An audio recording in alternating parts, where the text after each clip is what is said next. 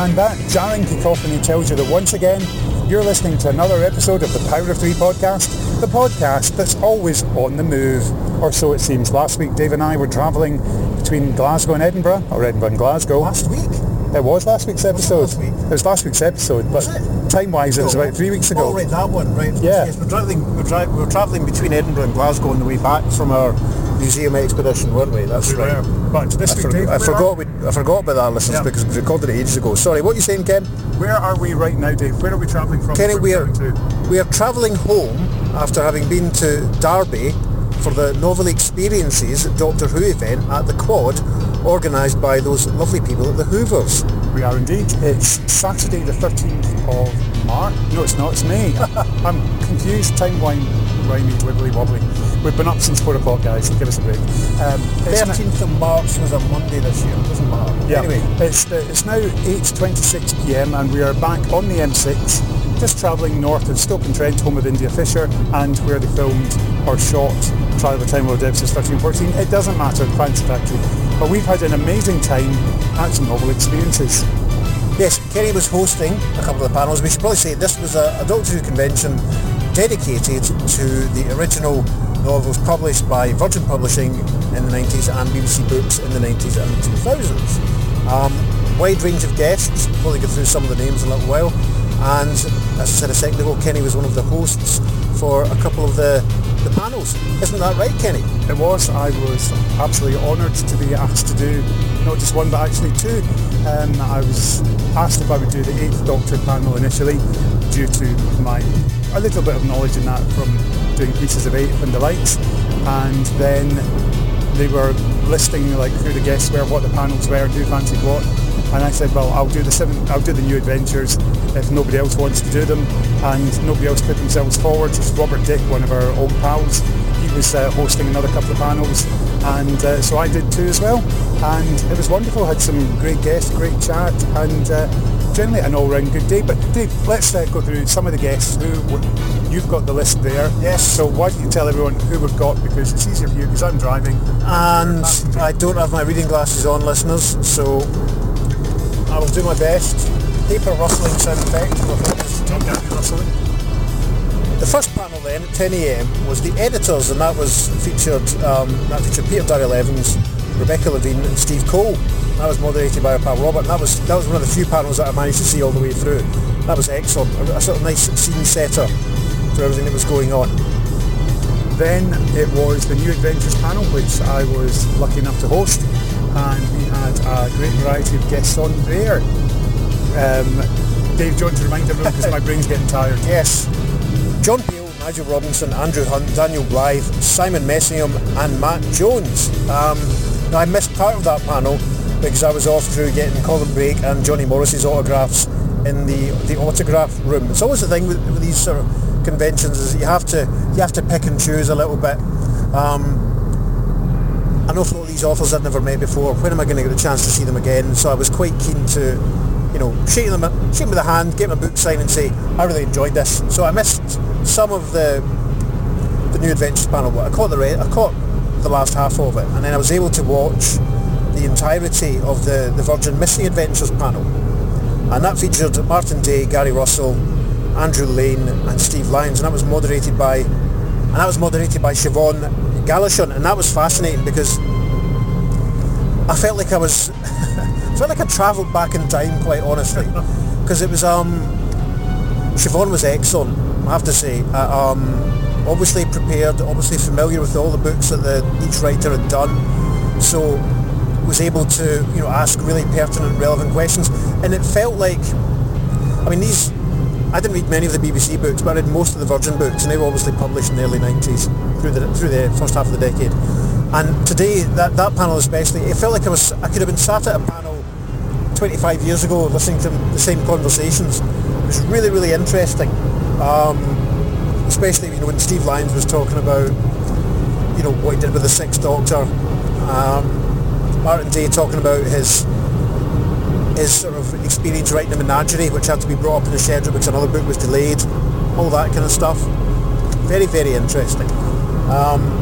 And after that, there was a sort of break at the autograph room, but over the sort of lunch break, they showed the forthcoming, I believe it's the forthcoming Mythmakers, which was concerned with Virgin Publishing and had loads of archive interviews from 1993 with people like Rebecca Levene, Paul Cornell, Gareth Roberts, Kate Orman, David Howe, Andy Lane and Jim Mortimer, who were a hilarious double act, quite frankly. And that was another thing, it made the whole experience, again, this nostalgia experience, because this was only, I'd never seen this interview material before. It was relevant to a lot of it was relevant to the panel I'd just seen in the New Adventures one you've been, moderating, so it was all,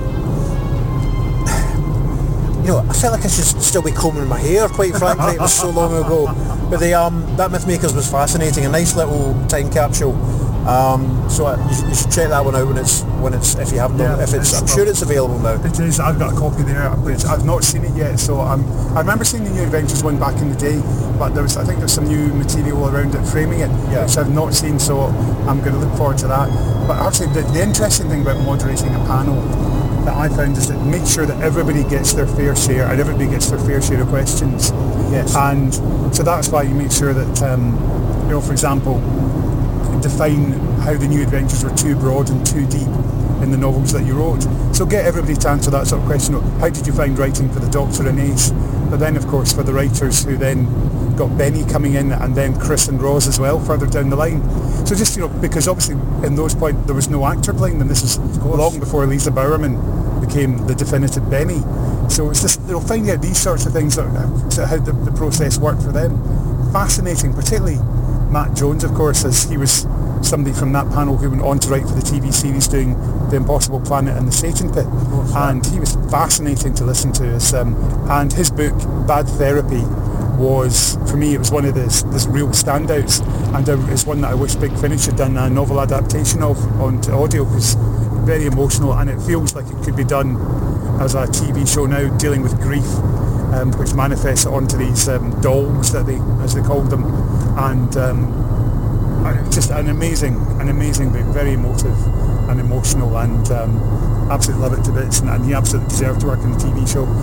But yeah, that was an interesting experience. And then after lunch it was the EDA panel for the 8th Doctor Adventures, which was great, as it's one that, obviously, as some of you may know, I do Pieces of Eight, and we had some really good guests on that one. We should say Kenny moderated that one as well. The guests were Mark Morris, Paul Ebbs, Paul Magrs, Peter Angelides, and Mags L. Halliday. Is that correct pronunciation? Yeah. 101 thing.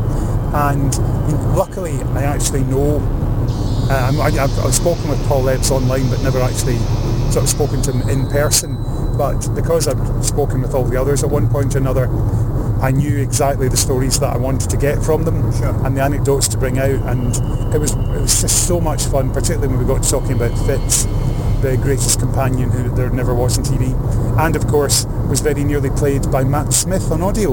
Interesting. Yeah, that was news to me. I missed most of that panel because I was through getting autographs from John Peel, Andrew Hunt, Nigel Robinson, Simon Messingham, and the aforementioned Matt Jones. And it was lovely for that reason, because I got to talk to someone. Simon Messingham was being interviewed, and he was sort of on stage, and he was sort of talking about how he didn't feel that Strange England had gone too well or been received too well, and I was able to tell him I loved it.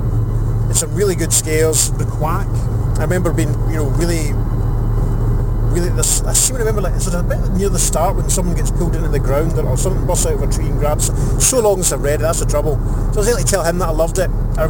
I told Andrew Hunt, really scared him to death, that I had really clear memories of missing the bus home from work at the airport one night when I was in the middle of reading his book. I had a nice chat with Daniel Blythe about his. What was that earlier on? No, I think Daniel Blythe was there at that. Yeah, he was sat next to Andrew Hunt. Got to talk to Nigel Robinson about Birthright and the novelisation to Edge of Destruction. But also, I forgot to say as well, talked to Simon Messingham about The Indestructible Man, which is that the BBC Past Doctor book that he did that rest on all the Jerry Anderson stuff. And he sort of, he said he thought it was maybe a bit too grim, and I said no, it was cracking. I just, you know, another one that I had really strong memories of.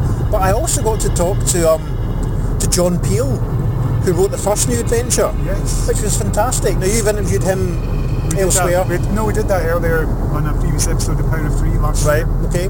I'm glad Kenny keeps a better track of this than I do. But it was really nice to talk to him and just sort of say, look, I mean, this is, it's very rare that you get to talk to people who've created works of art, for want of a better way of putting it, that you've enjoyed. And it was really nice to be able to talk to all these people today and sort of say, look, I really enjoyed this book, or in this case I got to say to John Peel, thanks for getting the Hartnell Dalek stories novelised. It meant a lot, and he was, you know, it was, he could have took it the spirit that was intended. And just, you know, telling Colin Brake that my copy of Escape Velocity still had the rail ticket from July 2004 that I used as a bookmark when I read it. You know, stuff like that. It was just really nice just to be able to sort of say, you know, thanks. So the next panel after that was the BBC Past Doctors panel. I missed that completely because I was through getting some more autographs. One of the authors was late, which held up proceedings, but that was nice. I got to talk to Martin Day, to Gary Russell, who knew who I was through my association with my colleague here, and I got to talk to Andy Lane and Steve Lyons. I got to talk to Steve Lyons about his Sixth Doctor of Missing Adventures, and talking to Andy Lane about Empire of Glass and All Consuming Fire, because his books were really my favourites back in the day. So that was really nice. So while I was off missing, while I was, you know, off getting those books, there was a panel for the BBC Past Doctor books that featured Dale Smith, Colin Brake, Johnny Morris, Nick Walters, and Simon Gurrier, and that was moderated by our pal Robert. And I missed it completely. Yeah, I'm afraid I was gutted. Because I was swithering because yesterday I went up to my loft and brought down a whole load of EDAs and New Adventures, and I couldn't get to my Missing Adventures and PDAs. They're all in one huge big trunk type case, and there's so much stuff on top of it I just couldn't get into it. It would have taken me about half an hour to sift through everything. So I went through my New Adventures and Eighth Doctor books and brought a few out, and then brought a few more, till I had a pile of about 30, maybe 31, and put them in a bag and put them in the car, and I left them there this morning. I thought, no, I'm not going to get them signed, I'm going to be all professional. And that didn't last, listeners. No, because at lunchtime I went back and got my bag, and in the end I got everything signed, apart from Deceit by Peter Darvill-Evans. Yeah. So that was virtually the only one that I didn't get signed. So, yes. But I'm now travelling back up with a bag full of signs, new and Doctor Adventures, which is quite nice because I'm not really an autography person, I'm not really a selfie person, I'm just like meeting people and chatting with them and having that memory of knowing that I've met them and I've got that chat, and that I get a lot more gratification from that. So just that I'm getting somebody's time. But what do you think, Dave? Well, I started picking out some books after you sent me the author list yesterday, and then I picked out a few more books, and then I thought, you know what, I always remember the time I went to Neil Gaiman signing at Dylan. Was it Dylan's that had become Waterstones yet, on Union Street in Glasgow in 1996, when I took along two Sandman hardback collections, two Sandman graphics, Dream Country and World's End, was it? Anyway, it doesn't matter. In the queue in Waterstones with my pal Tony Nixon, who I'm sure I've mentioned on various podcasts before, and at the very front of the queue, there was a chap with every single issue of the Sandman series. Ran to over 70 issues. And Neil Gaiman, bless him, signed every single one of them. And as this was going on, and no one else was getting anything signed, one of the Waterstones, maybe it was Dylan's, staff members came along and said, look, we're going to limit it to two things a person, because otherwise we're never going to get it through. Yep. And there was a little bit of that today. There was a few people getting quite a lot of things signed. And I sort of thought yesterday, I had a couple of books picked out by Steve Lyons, a couple of books picked out by Andy Lane, and I thought, you know what? No. I set myself a limit of one book per author, and I got a grand total of 12 books signed, compared to Kenny's 31. Yeah, so Kenny was going round the green room like a demon at the end of the day, making sure he got everything. Yeah. I had a couple of books I brought with me that I didn't get the chance to get signed. basically because I was watching the panels when certain authors were on, but it was fine. To be honest, I got everyone I was really worried about, so that was okay. It would have been nice to take a couple more, but as I say, certain authors took a little longer than others, and that's all I'll say in the matter. But I mean, I am a selfie person, as we all know. I'm quite an autography person, but it's one of these things. It's like I hummed and hawed about coming to this convention, but when Gary suggested it, but basically it's one of these last chance for 1,000 years ones. I always say, when's the next time that something like this is going to happen? And I think if the Hoovers are going to do events like this, where they're trying to get the authors together, it's the sort of thing you should try and support as best you can. Yeah. I mean, it'd be good if they did something similar with, you know, Big Finish authors or authors of some of the modern books or what have you. It's the sort of thing that unless people support it, people won't take the risk and do them again. But it was great because we went along and I got to meet Andrew Mark Thompson from off of the socials in real life. I got to meet Johnny Morris in real life properly for the first time. Saw our old pal Robert. I don't think I'd seen Robert in about 20 years. Just chatting to a few other folk, some of whom I'd met previously, most of whom I hadn't. Gary Russell knew who I was by association, which was hilarious. I know who you are. So that was quite good. My reputation preceded me. But all in all, it was a lovely day. It really was, and absolutely worth getting up at 4:30 this morning. Yeah. Everyone thought we were mad. Yes, which the thing is, I'm still buzzing. I'm running in the adrenaline from today, and you know, we're still about 3.5 hours from home. Oh, don't say that. Oh no, sorry. But I mean, no, it's going to be less than that surely, because we've already been going for about an hour and a bit. Yeah. The final panel today was entitled "A Golden Age of Doctor Who Novels: The Legacy," and that featured Peter Darvill-Evans, Rebecca Levene, John Peel, Peter Angelides, Martin Day, Steve Lyons, and that was moderated by Gary Russell. That was nice. It was a nice wrap up. Went over a little bit of some ground, I think, which had been covered in other panels, but nothing repetitive. It was just really nice to see Peter, especially nice to see Peter and Rebecca chatting about what they were doing, because they originated, and you know, Peter especially originated original Doctor Who fiction being a thing, and there was a lot of chat about how the BBC just kind of came along in the late 90s in the wake of the McGann movie and went, yes, we're going to take this back now. And as you know, I think from some people there's maybe still some lingering disappointment that it happened.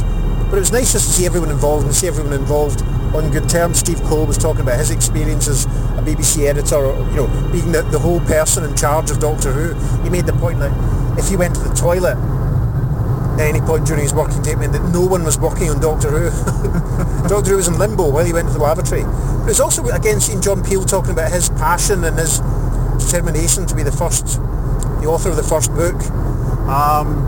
Told a story about Terence Dick sort of said, you know, well, it's fine, you can write the first one because then everybody will think my book's better because it's not the first one.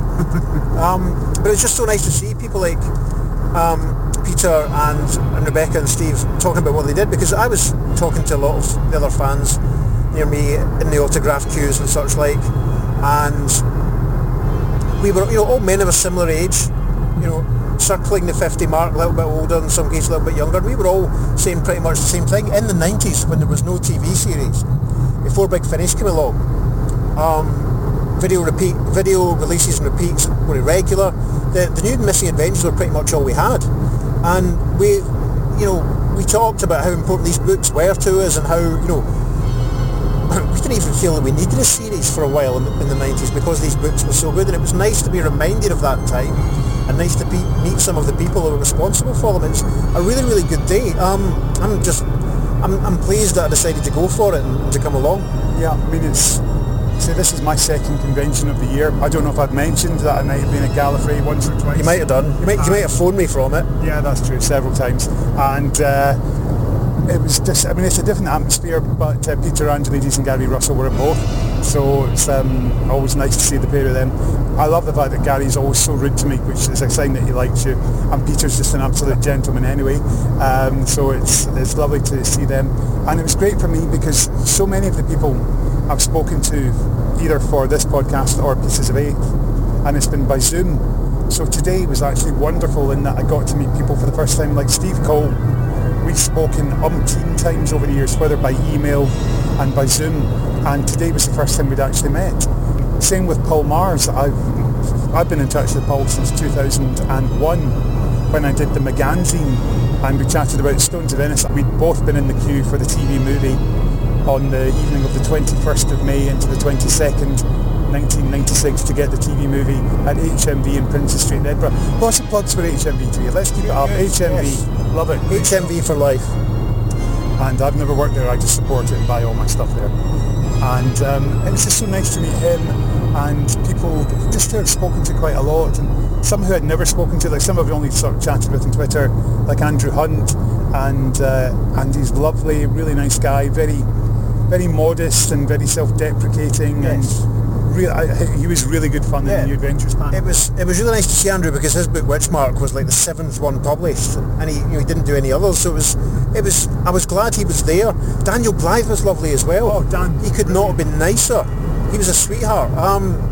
There was such a good mix of authors. Some of the, there was big names like obviously Gary Russell and Paul Magrs, but then some of the other guys who maybe haven't been as celebrated, but we still read them, we still enjoyed them. Yeah, I mean, for me it was great, because the thing that fascinated me was the fact that there were some people there who were obviously not born when the books were being published initially, and for me that was fascinating.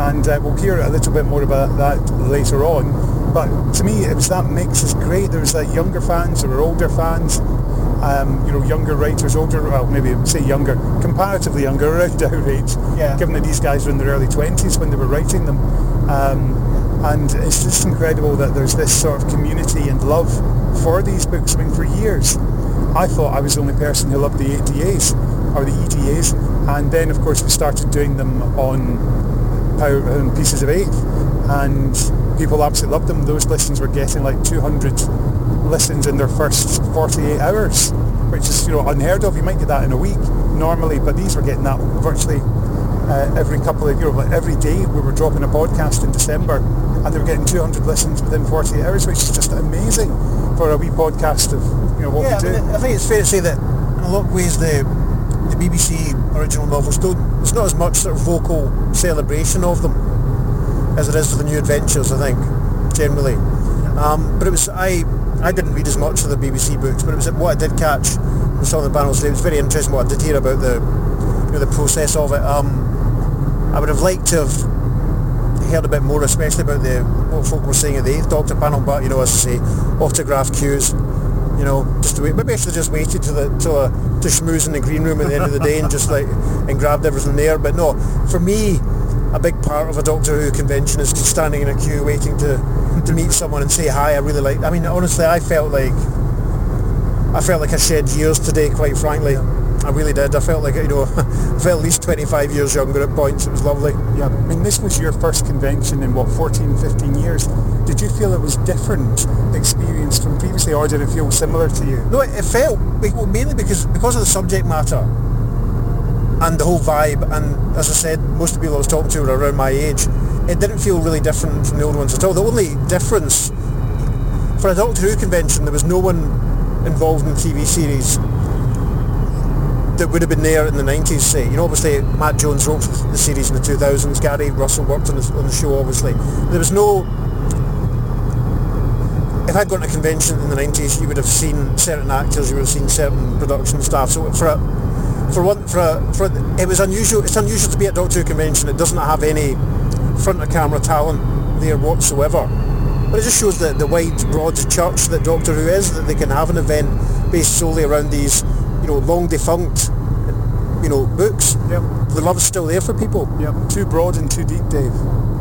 I was going for a Chibnall-related pun. Oh, right, okay. I think you must have missed that. I did, sorry. We're both flagging. We have been up since before 5 a.m. Did we mention that? Yes, that's very true, and it's now coming up to nearly 9 p.m. Yeah. But we're going to pause for a wee second, because it's time to hear from some people who we spoke to on the day. First, we're going to start off with the man who helped to co-organise it, and he'll introduce himself. Hello, I'm Stephen Hatcher, and I organise events on behalf of the Hoovers, the Doctor Who group in Derby. Normal biggie is Hooverville, which we do once a year, and today we've organised Novel Experiences, the Shelf Life of Doctor Who, a one-day convention celebrating the Virgin Adventures and the BBC Eighth Doctor and Past Doctor and novels. Right, I'll let you get your breath back for a second. I suppose... We will be chatting shortly with some other people who have been there and loved the books at the times they came out.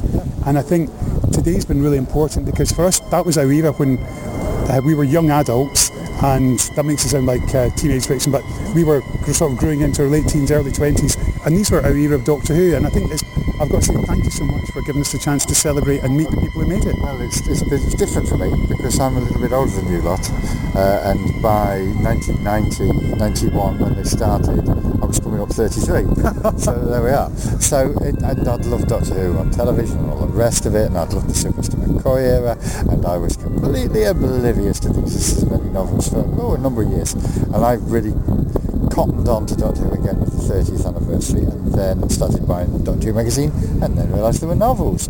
But I went to myself, no, I don't think I need to read those. I've still got lots of TV episodes to watch. So I didn't start reading the novels until about 97, 98 when they'd finished, the Virgin novels had finished.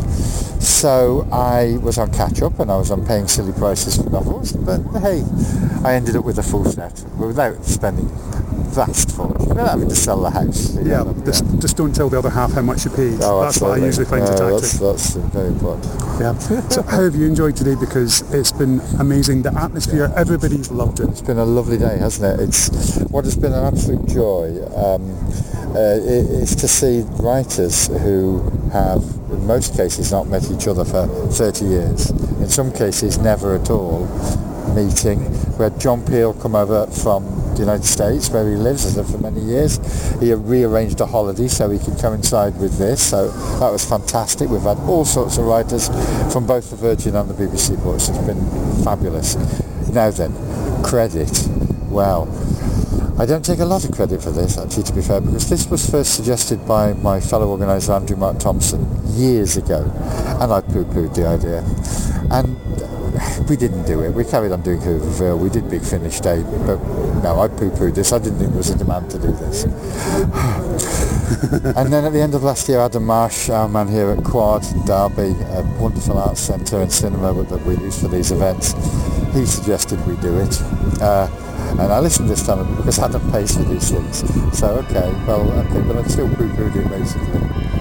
And I discussed it with a number of writers. I discussed it at an event in celebration of Terence Dicks that we organised last autumn at Riverside in London. We co-organised it with Dwas, and I discussed it with Paul Cornell and Gary Russell and Peter Darvill-Evans and Nigel Robinson, and they all thought it was a great idea. And Gary went as far as to, when people were queuing for his autograph, he asked them, what do you reckon, would you be interested? And they all said, oh yes, we'd be very interested. I sort of suspect that not many of those people have actually come today, but it became clear there was a demand for it. So yeah, we've had a decent turnout. We could have done with a few more people, but what with rail strikes and cost of living crisis and all that, then fair enough. We had enough people that we felt it was, even apart from the fact that we had such a wonderful fun day, it's been just about worth doing. Yeah. Some of we won't have made any money, but there we are. Yeah. But no, I've got to say thanks once again for those of us who love the books, and again thanks for letting me be part of it and ask some questions to some Kenny, you've people. Been magnificent in your interviewing along with Robert Dirk and Siobhan Gallaher. It's so important to have the right interviewers on days like this, and I knew that you were the man we wanted for this because you're the expert. You're very kind. Yeah. Thank you so much. And now let's hear from one of the other interviewers who's there, who is a big fan of the EVAs and the New Adventures and all the other original novels. Hello, I'm Robert Dirk. I come from Here, There and Everywhere, and I was interviewing today both on stage and for a future real-time pictures release about the day. I have to say, for people like us, we were there back in the day buying the books, we were talking about it in the pub. So how did you feel a day like today actually celebrating these books with the people who made them? It was great, and I read all those books at the time and they were really important to me, but I said to Andy Lane, The Empire of Glass, probably my favourite of the Missing Adventures, and I could take that away from you straight away by going, this remove, I can hardly remember anything about it whatsoever because it was a long time ago, and I genuinely don't sit and read these books every week, do you know what I mean? But they were really, really important to me. I've still got them all, and I brought a pile of them along today to get signed because they mean something to me. And every time you have a sort of clear out in the house, you go, well, we won't keep this, we won't keep that anymore, whatever. There's no way I would ever get rid of my new adventures, despite the fact that I am reliably told by people they will fall apart if I try to read them after this length of time. Yeah, I mean, for people like you, Dave and I, I mean, we've all been there, and we love them because for us, they were our 90s era. They're as relevant to us as season 18, season 26, season 14. Absolutely, because we didn't have a TV series. This was all we had, but what we had was great. It was, I mean, yeah, they were just as important as the TV series. I specifically remember walking into what was Science Fiction Bookshop in Edinburgh. It was before there was a Forbidden Planet. It was Science Fiction Bookshop. And I walked in and I went, it's there! Time on Genesis is there! And I was at university in Edinburgh at the time, and I went back to my room at the Halls of Residence, and I'm quite sure I should have been working, but I lay in my bed and read Time on Genesis. Yep. And just go staring. It's, and I can remember coming to the pub, and I mean, I can't remember if it would have been... It was a year before me. Before you. I was just going to say, I would have thought it would be before you. Yep. But I remember going to the pub, and we'd all read, we'd read, like several of us had read Time on Exodus, and we're all like, have you read Terence's book? And we were all sitting in the pub talking about it like it had been a film that had just been at the cinema, or it had been Doctor Who that had been broadcast. I mean, I never went to a Doctor Who group and knew Doctor Who fans whilst the show was on air the first time round.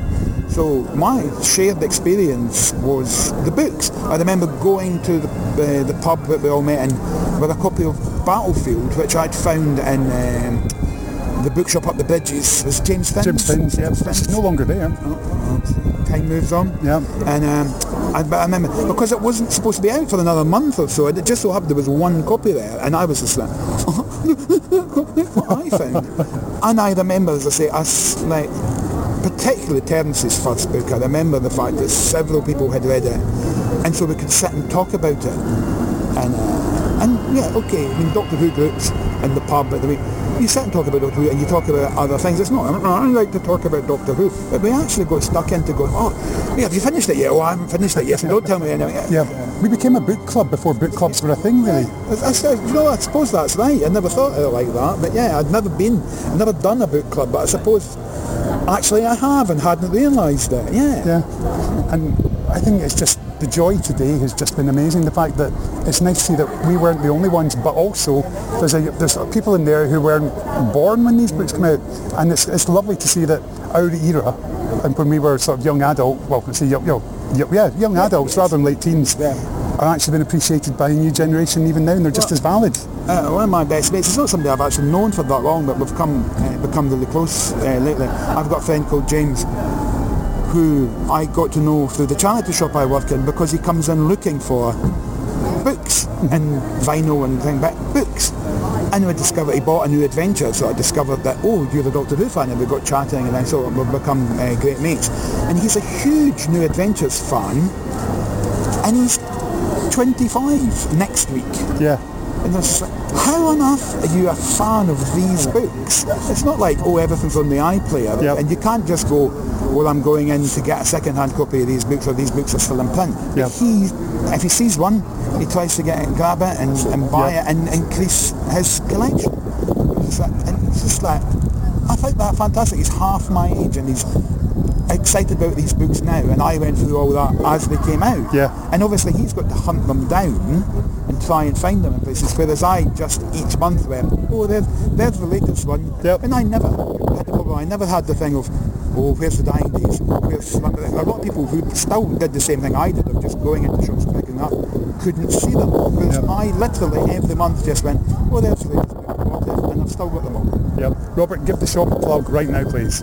My St Christopher's Hospice chain of shops that I work in, it's a fantastic charity. The hospice itself is in Sydenham, where I live, and it's an end-of-life care facility, and I am a relief manager working across the shops wherever people are on holiday or whatever. I go and run the shop, and we make money so that hospice can keep doing the brilliant work that it does. Yep. But Robert, thank you for your time and chatting with us, and also thank you for the work in promoting hospices, which are fantastic facilities, and really appreciate your time today. Thank you very much. Let's hear now from somebody who is a huge fan of the novels and even does a podcast about them. Right, you better introduce yourself to listeners. People may know your voice from another podcast, but better say who you are. Yeah, I'm Chris from South London, from the All New Adventures of Doctor Book Club. And tell the listeners why I'm a very unique, possibly only one of two people in the world. Because Kenny, you have met my co-host. I haven't met my co-host in person, so I've met his spouse and I've met you, and those are, as far as we're aware, the only people who've knowingly met us both. Fantastic. So how have you enjoyed today? Oh, it's been amazing. It's been wonderful to see the books celebrated, because I think the books can get forgotten with all the excitement of the new series and everything, which is something that comes naturally with time and everything, but it did just keep the flames alive. It was wonderful just to hear so many interesting tales and all the kind of like the hints of the new adventures planned for the regeneration and sort of like them becoming a temporary regeneration. And it was very interesting. Because obviously you've been there at the time. You're still there now with the podcast. Yes. And going through the Doctor Universe book by book. Yes. In no particular order. But it certainly keeps it fresh. So we are starting a new Doctor cycle. We haven't decided yet when we're going to be doing the 8th Doctor, because we like to surprise each other. Because on our show, when one of us is telling the other what the next book is, that is the first time that we know. Yeah, and I love that surprise and the reaction of that. I would say there's the good and the bad I think an event like today, it really has been like for heaven for us. Yes, it has been. It's just been such a wonderful time. Putting faces to names, it's just been really, really interesting. So I've been primarily sat in the theatre all day, and seeing the real-time Virgin Adventures thing was very interesting, particularly kind of people like Andy Lane's predictions, various other people where like Nigel Robinson had some very interesting things to say, or 1993 Nigel Robinson had some very interesting things to say about how he thought the Doctor Who probably won't come back, and other people sort of said that maybe it shouldn't. And I was like, it's good fun. Did you learn things from you today? I got a few new facts. Yes. Just wee bits here and there. I mean, I knew some about the regeneration stuff, and they were talking about getting David Troughton to do it. Yes. But David Troughton didn't know this, because we thought this was common knowledge, but he didn't know this, and asked him this years ago in a theatre in Edinburgh. Yeah. But just wee bits here and there you pick up, and I think there's.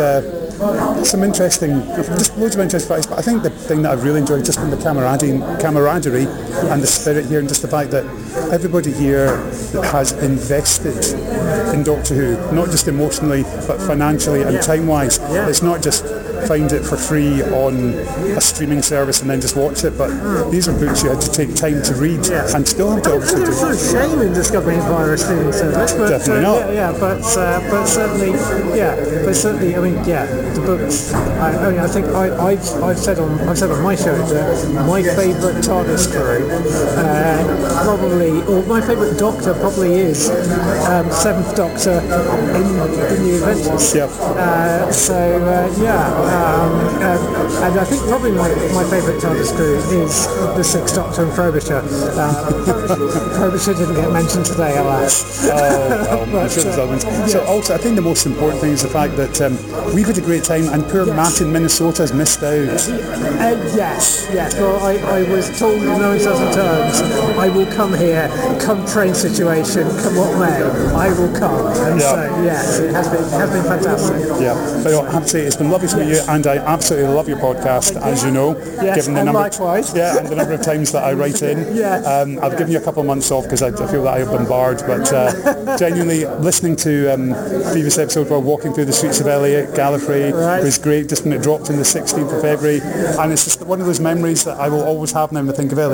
I'll be thinking of the all new adventures of the Doctor Who Book Club. So thank you so much. And of course, listeners, I thoroughly and heartily encourage you to look it up and find it, because if you love your books, you'll love this podcast. So thank you so much, Chris in South London. And finally, let's hear from someone who got into the new adventures long after they were published. My name is Meg. I'm a Doctor Who fan. I live in Cardiff. It's not because of Doctor Who, but loads of people ask me if it is. It's one of the reasons. It's a very happy coincidence. It is. So I suppose, obviously the reason we met was at the convention on Saturday at Novel Experiences, and I have to say I was slightly surprised the fact that you were a younger person. I was expecting to see an awful lot of middle-aged men there, which there were, but there was you. And so how did you come to discover Doctor Who and then in turn the books? Well, I'm not that young anymore, but I was very young when they were coming out. Too young to read them at the time. I've liked Doctor Who for a long time. Then I got into Big Finish audios, which are brilliant. And then it escalated from there. Because also after that, I realized that there were loads of books about the characters that I really liked. I gave them a go. And then, they suck you in. Once you start reading them, you can't stop. That's absolutely, it's like Pokemon. I've never played it, but I've noticed that. Yeah, you've got to catch them all. Or it's like Pringles. We'll go for Pringles. Once you pop, you can't stop. Yeah, that's why I usually get small ones. Yeah, that does make sense. I can understand why. Yeah. So what do you remember what your first original Doctor Who novel was? It was The Year of Intelligent Tigers. Because, there were so many of them. I didn't know where to start. I didn't expect to read all of them. I thought I would just read two or three. So I asked people I knew if they had any recommendations. Everyone said The Year of Intelligent Tigers. That's what I went with. I will need to reread it now that I have more context, but it was such a brilliant book that I just wanted to read them all. And I can't blame you. And so I take it you've gone on, read all the EDAs. Have you gone back to the Virgin books as well, or the new adventures? No, not yet. I haven't quite made my way through the EDAs yet. I have maybe 15 or 20 left, and after that, I like to see where it all started. Absolutely. And of course, there's still the Dying Days, which technically you should do that. If you're doing the EDAs, you should do Dying Days and then do the new adventures. Yeah, that makes sense. It does. Keeps all the Eighth Doctor together, and then, yeah. So if you're doing it wibbly-wobbly, all timey-wimey out of order, then absolutely got to do that. What is it about them that appeals to you so much? I think looking back now, when a lot of the society is just a bit more liberal, many more things are acceptable, and when you realise that what they were doing 20 years ago, it was revolutionary at the time. We have two bisexual companions, we have an ace companion, and it's just, even now, you don't often see characters in fiction that reflect those kinds of experiences, and I was impressed that they went with it and that it wasn't even subtext. It was right there on the page, and they created some wonderful, relatable characters that you grow attached to very quickly. Yeah. Do you have a favourite of the companions? Well, I named my cats after Andrew Kapoor, but my favourite is actually Fitz. Yeah, I mean, who doesn't like Fitz? I mean, I think from the convention on Saturday, it was pretty obvious that everybody loves Fitz. And did you know that he was very nearly played by Matt Smith for the Big Finish one? Oh, I found out at the convention, and maybe they just wanted a Matt D'Angelo went on to play him. It would have been an interesting choice. Yeah. Like, he's a great actor, I really like his doctor, but yes, I don't think that many of us quite see fit that way. It was either that or Matt LeBlanc, so I think they got the right choice to get that sort of East End sort of London accent. I'm not too sure Matt LeBlanc can do that, but I mean, I think that something that I really felt on Saturday was just there's so much love for the books in there, and it's not what you'd expect. You'd expect it to be, I don't know, just a bit smaller, but the fact it was just everybody there was just in such a great mood. It was just joyous. Yes, it was incredible. And when you go there, you know that there are going to be people who are obsessed with the same thing you are, that somehow discovered that really, really niche thing that not many people ever know about. The EDAs, I think there were 4,000 EDAs of each printed at the time. So not many people even had access to them. Yeah. I suppose that's why there's quite a high demand for them, particularly the ones in later on. So I'm quite glad I've got all of mine sitting securely in my loft. I don't have them on my bookshelves here. I had a whole pile of them here the other day, but they're now safely returned to my loft with loads of autographs. Did you get a few things signed on Saturday? I think I got maybe 8 or 9 signed. Yeah, I brought some books there, and then I bought quite a few at the convention. Yeah. And it was lovely to get to talk to those people who created that world that we all love so much. Yeah. And the thing that I liked was the fact that everybody was so friendly, and the fact that, you know, we get talking, and it's been really nice. So here you are on the podcast now. Yes. And when you are at that kind of event, just because you already know that you have shared interest with people, it's much easier to make connections. Yeah. And but yeah, it's great when you find out there's people with lots of shared interests around, isn't it? Definitely. Oh, Meg, thanks so much for coming on. It's been a real joy. Thank you for having me. So there we go, Dave. It's quite a broad mix of people who were there today, a good mix of experience, of people who've been there at the time, and come to them later, and all in all, it's just been, I would say, I've had a fantastic day, and I'm absolutely buzzing, for want of a phrase. Yep, I had a good one too. Decided very late in the day if I was going to come or not, bought a ticket on Tuesday. Very, very glad that I did.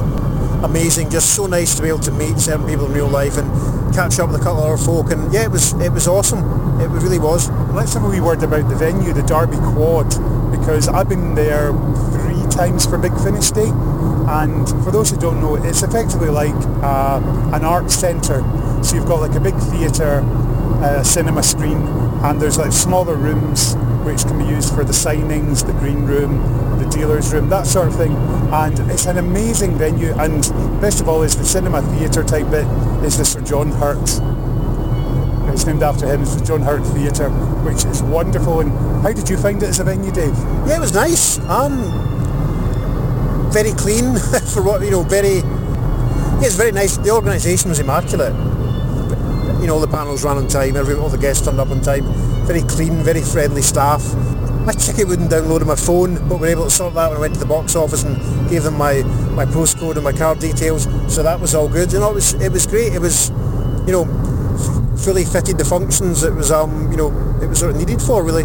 Yeah, I think that's always a big thing, because I think we've all been at conventions where the venue's been too big or sometimes too small, but for me that was absolutely right. It was the right size, good number of people there, it was busy without being over busy, and the fact that, like I was saying earlier to Robert, the fact that these were people who invested in buying the new adventures, but when I say invested, I mean money. I mean, the time to go out and buy the book, and then the time to read the book, and more often than not, the time taken later to discuss it. Yeah. And effectively, as I said with Robert, the book club. Yeah. I mean, I was in a vacuum as far as being a Doctor Who fan really a lot of the time before I got involved with organised fandom, which didn't really happen to me until about 1996. A couple of other friends, one of our friends who'd read a couple of the books but didn't keep up with me, so a lot of the time I was enjoying them in isolation. So that was another good thing about today, was to talk to other people who'd enjoyed them back in the day, and that, you know, it had been theirs. I mean, it was those of us who weren't around in the 90s or whatever, it's very difficult to maybe appreciate just how, you know, Doctor Who's been back now on television since 2005 and has been very successful and all that. There's a real period in the 90s, even before the McGann movie, when we got used to the idea that it would never come back. So that made us more invested in the books, more interested in what they were doing, and, you know, and they were a bigger deal. Spin-off fiction doesn't seem to get the same level of attention and certainly not volume of content like it used to do since the TV series came back. It would be, you know, that's a shame. It would be, imagine it would be very difficult to maintain it the way they used to. I mean, you used to get, you know, 20 odd books a year for a number of years. I don't know if I know anyone that's ever read all of them. Have you read all of them? Every single one? Every single one. Oh, no. There's one exception. I haven't read The Ghosts of In Space novelisation, which was published as a Mrs. Edition. So I probably should go and make that. You probably should, given what you're about to talk about in another episode. Yeah, but no, it was yeah, it's one of these things. It was like people talk about the wilderness years, and if you weren't there, you probably don't understand what it was like. But even once the McGann film happened, and we realised we weren't going to get a series, we still had the books to kind of keep us going. And I, for one, would definitely see a lot more original Doctor Who fiction being published, because when it's good, it is very good. Yeah, absolutely agreed. I mean, it was, as I've said, this was our ongoing series. There were no Big Finish adventures in these days. This was it. When there was a new Doctor Who novel featuring the Seventh Doctor and then the Eighth Doctor published, that was your new Doctor Who series. And it's probably quite hard for some people nowadays to get that. I mean, I know that quite a lot of fans at the time didn't read them, and then later went back and discovered them, as Steve Hatcher mentioned earlier. So it's quite, you know, it's gratifying for me to think that I was buying these. I remember, you know, buying Time Worm Genesis in Forbidden Planet in Glasgow 2 days before my 17th birthday, and I carried on reading the new adventures, and I grew up with them. There was me I was in my penultimate year at school as the first year of the New Adventures came along. I went to uni, the New Adventures continued. Then in June 1994 I got my first job, and one of the first things I did when I moved away to Inverurie in Aberdeenshire was went to the Inverurie bookstore and got them to order me in the new and missing adventures every month. And because it was right next door to the office, the guy who owned it would just knock on the door or window and wave at me and say, "That's your books then." So I'd go and pick them up at lunchtime. Excellent. And that was me, had my Doctor Who fix, because it's with me. It was with me through, you know, went on to the EDAs, and I mean, something that I don't think I've ever mentioned on a podcast before was that the night that my dad died on September the 7th, 2002, I was actually reading Justin Richards' book Time Zero, and I was holding my dad's hand, and in the other hand I was holding this book and reading it, and just sat there for a few hours, and he knew I was there. And so that's these books I am so emotionally invested in. Yeah, it's funny because I was remembering when I was reading a lot of them, because I was saying to Simon Messingham that my memory of reading The Indestructible Man was when I moved from HMV, East Kilbride to HMV Clydebank. I can remember reading books like Zamper and Toy Soldiers when I was working in Abbey National on Victoria Road. I remember buying Time Worm Genesis the day that I bought the 1991 Doctor Who magazine summer special, and before I went into work at NCP at Glasgow Airport, which is where I mentioned earlier on when I was reading Andrew Hunt's book. It's much like the TV series itself. Like, you know, the books were kind of, you know, they're lodged into our memories. We can remember where we were when we were reading certain books. I mean, I remember buying the Discontinuity Guide, Human Nature, and The Menagerie all in one day, because I was getting the train down to Kilmarnock to go and see a friend's band playing, and I ended up crashing at my best mate's girlfriend's house. I ended up all staying over there, and it's weird. This is just like you see, remember where you were at certain points in certain TV stories, broadcasts. I can remember where I was, at certain books. Yeah, I mean, these are absolutely, they're emotional beats and triggers, and you remember buying them, because I remember I'd sort of got behind. I think it was because when I'd moved to the East Kilbride News, I was quite busy, sort of like finding my feet, and I was able to go out and socialise virtually every night of the week with my friends. So my reading sort of got slightly behind, and then I took a week off in October 1995, and I'd got about 6 or 7 months worth of new adventures to read, and went in my mum and dad's caravan. I went with the family dog, and we just went down to the south of Scotland to Port William, the caravan park, and I would walk and read and just had a wonderful time. Pre-mobile phones, peace and quiet, and I was down there for a whole week, and all I did was read new adventures. I remember reading the likes of Zamper, Toy Soldiers, Head Games, all these wonderful books, and that's why I place them, I associate them with Port William and being away, and it's these memories. To me, that's as vivid as missing episode 3 of Battlefield to watch Aberdeen beat Celtic 1-0 in the Scottish Cup semi-final when Ian Cameron scored the wonderful left foot goal. I can remember reading Millennial Rights the day I was sent to cover Abbey National in Rutherglen. I can remember reading Evolution, one of the early misadventures, Freudian slip there, Doctor. The earliest missing adventures when we went on holiday to Cyprus, tail end of 1994.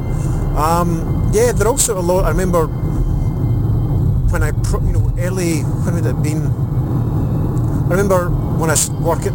Stateside Comics at Virgin and reading Left-Handed Hummingbird and Blood Heat, and I remember missing a bus and sitting reading some of Blood Heat, where it was, waiting for my dad to come and get me because I'd missed the bus, and I'm sure he resented every mile he drove.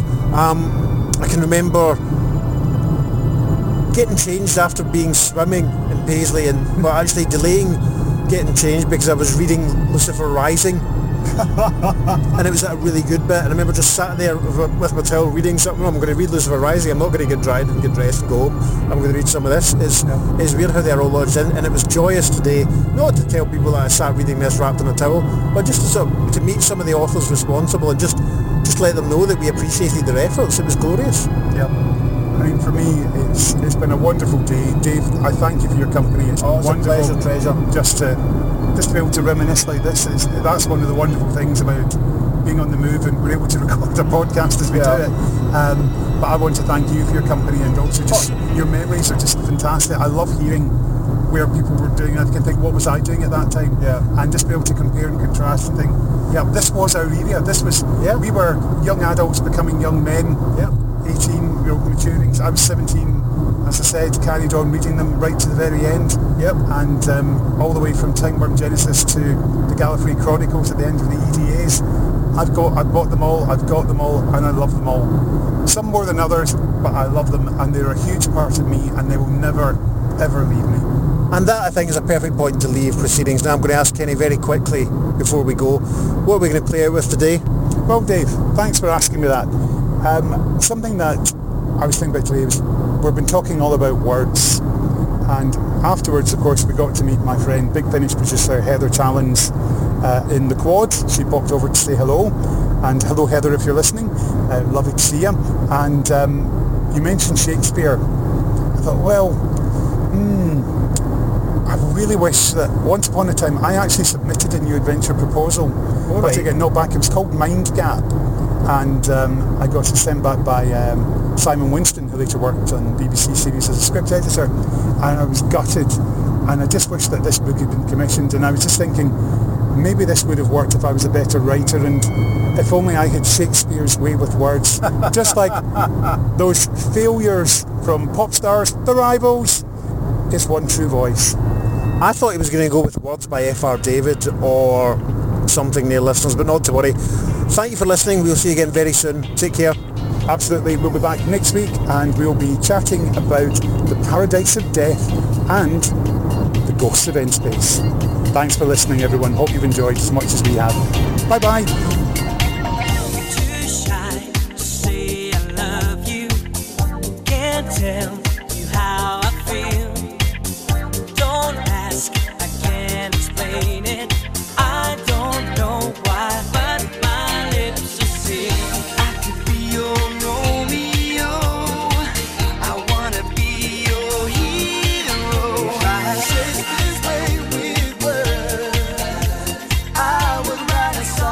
Good.